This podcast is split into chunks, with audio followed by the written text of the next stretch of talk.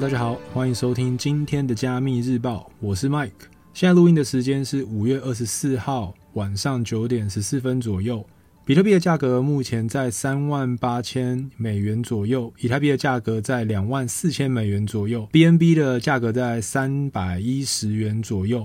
现在开始，我们可以看到有些微的涨幅。那新的一周，接着我们就来看，呃，整个币圈会是怎么样的走势。首先，我们先来看第一则新闻：中国的监管重弹发酵，火币莱比特矿池暂停境内挖矿业务，香港区块链概念股跌了超过百分之十八。据路透社本日的报道，由于中国国务院金融稳定发展委员会二十一日强调将打击比特币挖矿和交易行为后，火币商城和莱比特矿池等矿机营运商决定暂停中国的挖矿业务，而且随着该消息释出，加上比特币上周末持续走低，香港交易所上市的区块链概念股今天纷纷暴跌。TradingView 数据显示，比特币自昨天的最高三万八千七百零四美元跌至三万两千八百一十九美元，单日跌幅百分之十五点二。本日更触及三万一千两百三十美元低点，二十四小时内跌幅为百分之十九点三。港股市场方面，火币科技自十七点八六港元跌至十四点五二港元，本日跌幅为十八点七个 percent，收在十四点六六港元。OKCoin 交易所母集团欧科云链则自零点四一港元跌至零点三六五港元，本日跌幅为百分之十点九，收在零点三七港元。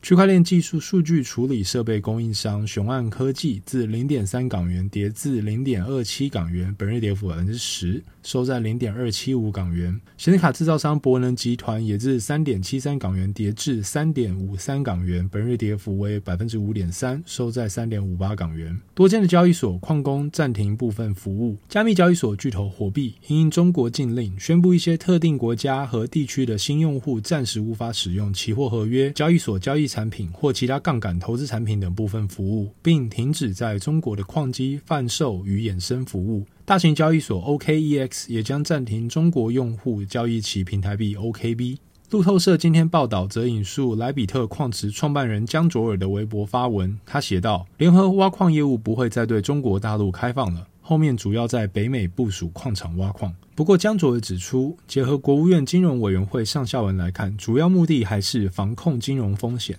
也就是防止金融和社会资本介入挖矿，进而导致个体风险向社会领域延伸，可能意味着当局将允许个体挖矿，盈亏自负。从长期来说，如果中国监管反对挖矿，那中国矿机厂商基本上就会将矿机卖到国外，卖国内等于违法监管，卖国外等于出口创汇，谁都会卖国外。最后，使得中国算力流向国外，在交易去中国化后，完成算力的去中国化。此外，路透社提到，在四川、新疆等地拥有矿场的奶牛算力也发布了客户声明，将暂停采购比特币矿机的新订单。已下单尚未交付者，则可在交付前随时申请全额退款。接下来，第二则新闻来谈谈比特币概念股。五一九崩盘以后，比特币概念股灾情如何？Nexon 已赔本百分之三十七。特斯拉一路下探，MicroStrategy 惨遭腰斩。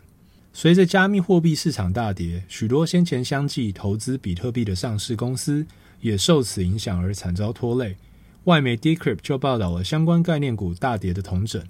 包含了率先投资 Bitcoin 的 MicroStrategy 以及高调进场带动风潮的电动车大厂特斯拉在内，Bitcoin 概念股本周的股价都因加密货币市场崩盘受挫。自今年初以来，加密货币市场率创佳绩。在四月初中旬，北美最大交易货币所 Coinbase 上市之前，更突破了六万五千美元的历史高点。然而，随着各国传出越来越多受监管限制与环保相关争议，Bitcoin 价格自五月中旬持续走跌。五月十九日，加密货币市场更迎来全面崩盘，Bitcoin 一度跌破了三万美元大关。据调研平台 Bitcoin Treasure 所统计的数据。目前投资 Bitcoin 的公司以 MicroStrategy 为首，共有多达三十五间上市公司相继入场。其中二十一间曾公开买入金额的公司中，就有六间公司在这波崩盘中已跌破了平均买入价格。其中更以韩国网络科技大厂 Nexon 损失最为惨重，在今年四月底时，以均价五万八千两百二十二美元的价格进场，比照 Bitcoin 截稿前约三万六千七百五十美元的价格，Nexon 在投资比特币项目中已亏损约百分之三十七，股价也自入场 Bitcoin 时下跌了百分之十五点四二。近期在加密货币领域相当活跃的 Elon Musk 旗下特斯拉，从四月中旬 Bitcoin 达到历史高点回调后，就随着 Bitcoin 价格一路走跌。自特斯拉四月中高点七百八十美元下修以来，本周已跌至五百八十美元，跌幅多达百分之二十五点六二。而率先投资 Bitcoin 的 MicroStrategy 也同样面临惨痛跌幅。尽管在 Bitcoin 创下历史高点时，股价曾飙升至八百八十二美元，但随 Bitcoin 价格修正，现在也自高点大跌了百分之四十八点九三，现价约为四百五十美元。值得注意的是，即使面临惨烈的跌幅，MicroStrategy 仍将百分之七十五的资产投入在 Bitcoin 市场。执行长 Michael Saylor 更在推特表示，坚信 Bitcoin 的潜力，并持续加码进场，以行动支持 Bitcoin。另外，值得注意的是，根据外媒《金融时报》报道，荷兰合作银行分析团队指出。Bitcoin 的价格崩跌也很有可能连带造成期货市场、标普五百指数以及石油价格的影响。分析师 Richard 和 Lane 在报道中提到，这些不同金融市场的数值变动，恰巧都和 Bitcoin 崩盘的时间重叠，也让他们开始有了 Bitcoin 的溃败是市场动荡的催化剂这样的想法。但详细关联仍在研究中。今天的第三则新闻是有关于 DeFi，DeFi 的 TVL 总锁仓量跌破一千亿美元。代币齐跌，资金逃难。五一九一天，DEX 交易量冲达去年百分之十。根据数据研究平台 DeFi Llama 资料显示，包含以太坊、币安智能链、Solana 等生态的 DeFi 项目总锁仓量 TVL 于四月六日首次突破一千亿美元，之后 TVL 仍持续攀升，五月十号更创下超过一千六百四十一亿美元的历史新高。然而，TVL 于二十一日回落至一千亿美元以下。二十四日更跌至九百三十三点四亿美元，距离十日历史纪录已缩水超过百分之四十三。截至稿前，TVL 目前为九百六十八点八亿美元。TVL 缩水的原因为何？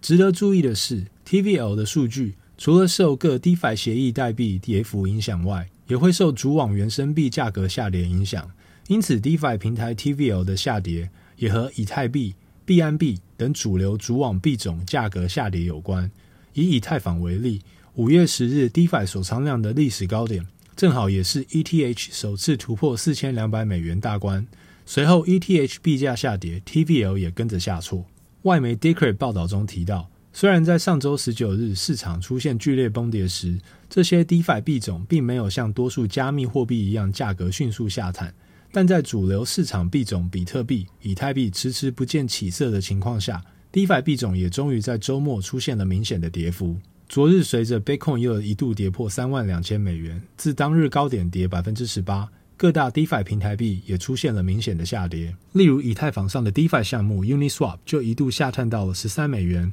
相较本月初的四十四点七六美元，下跌超过百分之七十。同属以太坊生态的热门 DeFi 借贷协议 Aave 也自十九日崩盘前六百六十八美元历史高点，一度跌到二零八美元。一周跌幅达百分之三十七，而币安智能链上的明星项目 PancakeSwap 更自上个月底的四十四美元历史高点下跌百分之七十八点六九，昨日触及九点四美元。五一九的崩盘将引起 DeFi 的逃难潮，在加密市场雪崩式下跌的五一九当天，用户争相逃窜，各大加密货币交易所也相继宕机。这样的逃难潮虽然没有导致 DeFi 项目出现错误，但仍旧造成了相当庞大的交易量。加密数据研调平台 Dune Analytics 更在官方推特制作了相关短篇漫画，以梗图的方式配合其捕捉到的数据。只光是十九日当天，各大去中心化交易所 DEX 的交易量就相当于去年全年 DEX 总交易量的百分之十。Dune Analytics 强调，